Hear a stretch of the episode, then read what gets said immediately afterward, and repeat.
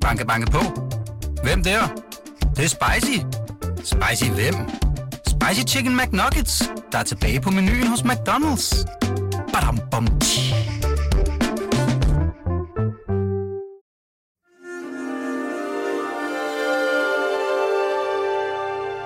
Her kommer en artikel fra Weekendavisen.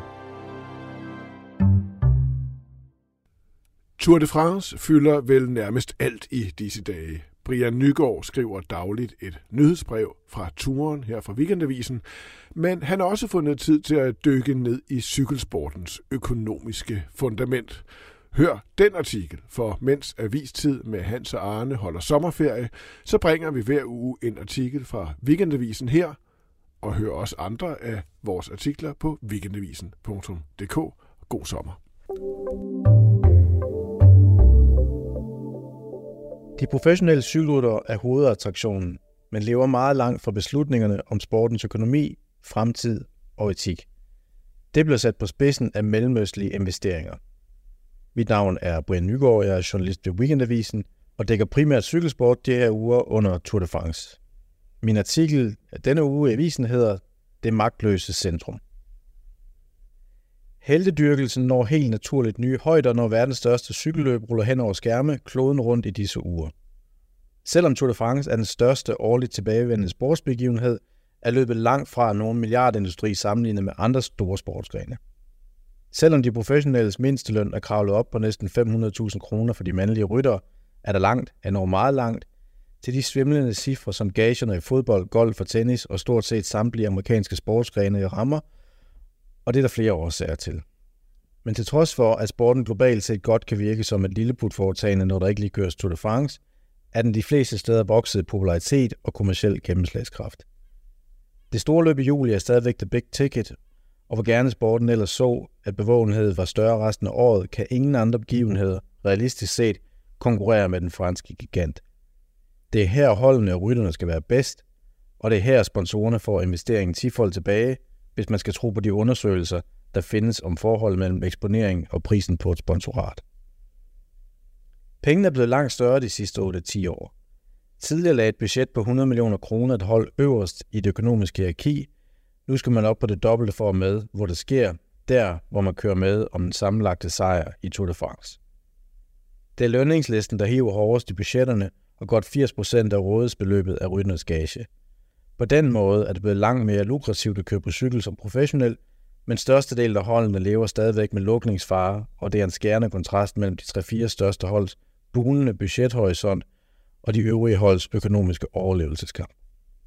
I gamle dage, og dem skal man ikke ret langt tilbage i historien for at ramme, var sponsorerne typisk producenter af meget håndgribelige produkter eller ting, tilskuerne kunne lokkes til at købe, bruge og holde af. Kaffemaskiner, iskager, supermarkeder – byggemarkeder, kreditforeninger og selvfølgelig cykelproducenter. Den type virksomheder, ikke mindst sidstnævnte, er stadigvæk at finde på holdets trøjer, og i modsætning til fodbold, men ligesom i Formel 1, køber man i cykelsporten også retten til at blive en del af holdets navn, hvis man altså lægger penge nok. Det har store mellemøstlige autokratier ingen problemer med. Lige nu kører sporten sportens største navn, Tadej Pogacar, for UAE Team Emirates, og Bahrain og Saudi-Arabien også enorme investeringer i den øverste sportslige kategori.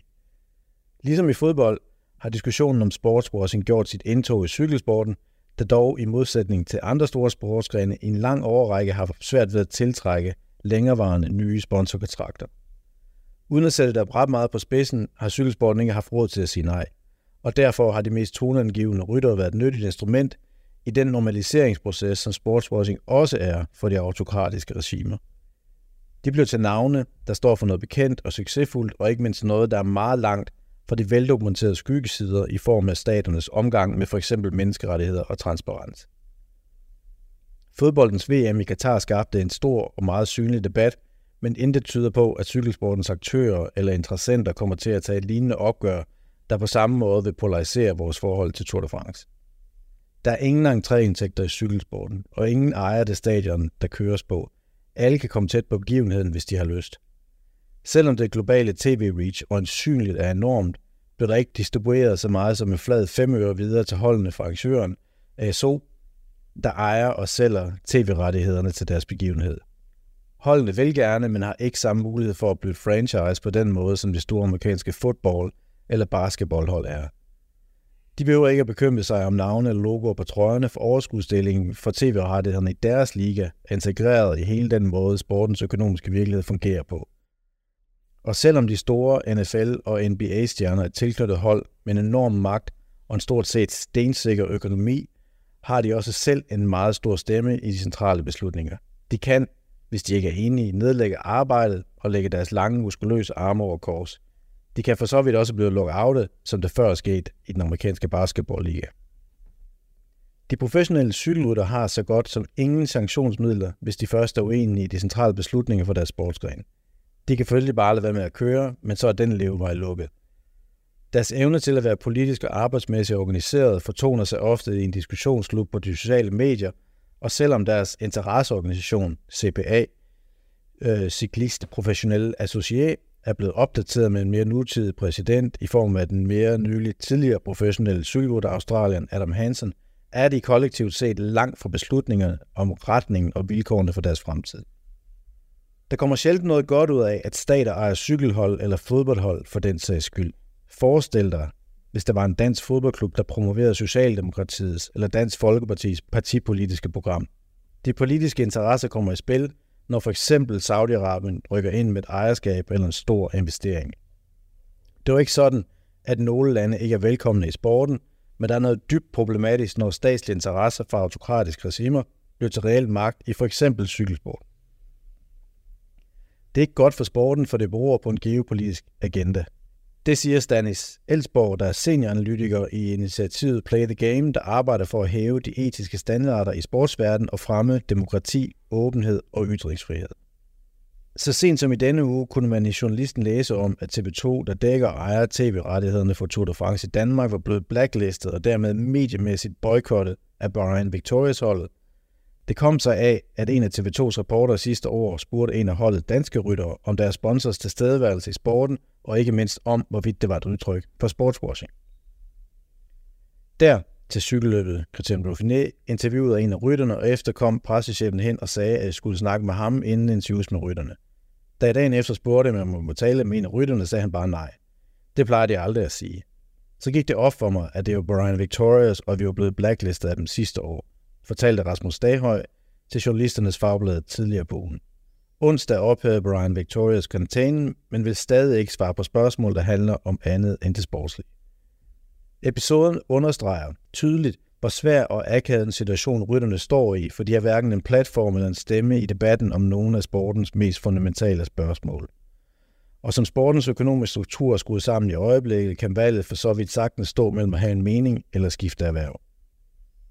Atleternes stemmer fylder intet, og cykelsporten er kørt helt ud på et sidespor i forhold til at ind over beslutninger som disse, der har jo stor betydning for dem selv. De har ikke et modsvar til den internationale cykelunion og ASO, og derfor bliver de store beslutninger trukket ned over hovedet på dem. Det vil glæde mig, hvis flere atleter, især de store stjerner, var i stand til at talesætte nogle af de her problemer, i stedet for at blive en brik i regimernes propaganda. Men overordnet må debatten handle om dem, der står for at drive sporten i den rigtige retning, og i virkeligheden er de gået alt for let fri i mange år, siger Stanis Elsborg om situationen. Når han fremskriver udviklingen, vil han ikke udelukke, at det kan nå dertil, at regimerne også er interesserede i ligefrem at overtage og eje nogle af de største sportsbegivenheder. Lige nu er den professionelle golfverden det seneste eksempel på, at den saudiarabiske fond forsøger den form for overtagelse. Først skabte de en alternativ liga i form af den ekstremt velbetalte Live Golf turneringsrække, som lokkede nogle af de største spillere i sporten over med gigantiske millionbeløb. Det fik den gamle amerikanske hovedorganisation PGA til at boykotte de spillere, der tog imod tilbuddet. De fremførte moralske grunde til bruddet, men den seneste udvikling har om noget vist, at alt faktisk er til salg. PGA og LIV står nu til at fusionere, men i næste uge skal en komité under det amerikanske senat høre to af hovedmændene bag aftalen fra PGA's side af sagen for at vurdere, om Justitsministeriets antitrust-del skal gå ind i sagen. Flere politikere truer også PGA med at fratage deres fordelagtige skattefritagelse. LEV-organisationen nægter at deltage i høringer. At Tour de France den næste sportsbegivenhed, der står til at blive overtaget. Stanis Elsborg vil ikke afvise det. For som man siger til Weekendavisen, de investeringsfonde, som ligger bag de mellemøstlige landes engagement og investeringer i sportens verden, er statsstyret og statsstøttet. Og selvfølgelig er de interesseret i muligheden for at tage ejerskab i Tour de France, ligesom Saudi-Arabien sidste år forsøgte at købe Formel 1 for angiveligt 135 milliarder. Så stort er prisskiltet slet ikke på verdens største cykelløb, men de næste år vil formentlig vise, hvor, hvor store de værdimæssige udgifter er for den udvikling, som for længst har taget alvorligt fart i den professionelle cykelsport. Det var min artikel øh, om økonomien i cykelsport og om rytternes muligheder for at have indflydelse. Og de kan i jo følge mine tekster fra Tour de France. De udkommer hver dag som et nyhedsbrev, der hedder Hjertets Bjerge. Det kan man tilmelde sig til inde på Weekendavisens hjemmeside. Banke, banke på. Hvem der? Det, det er spicy. Spicy hvem? Spicy Chicken McNuggets, der er tilbage på menuen hos McDonald's. Badum, bom, tji.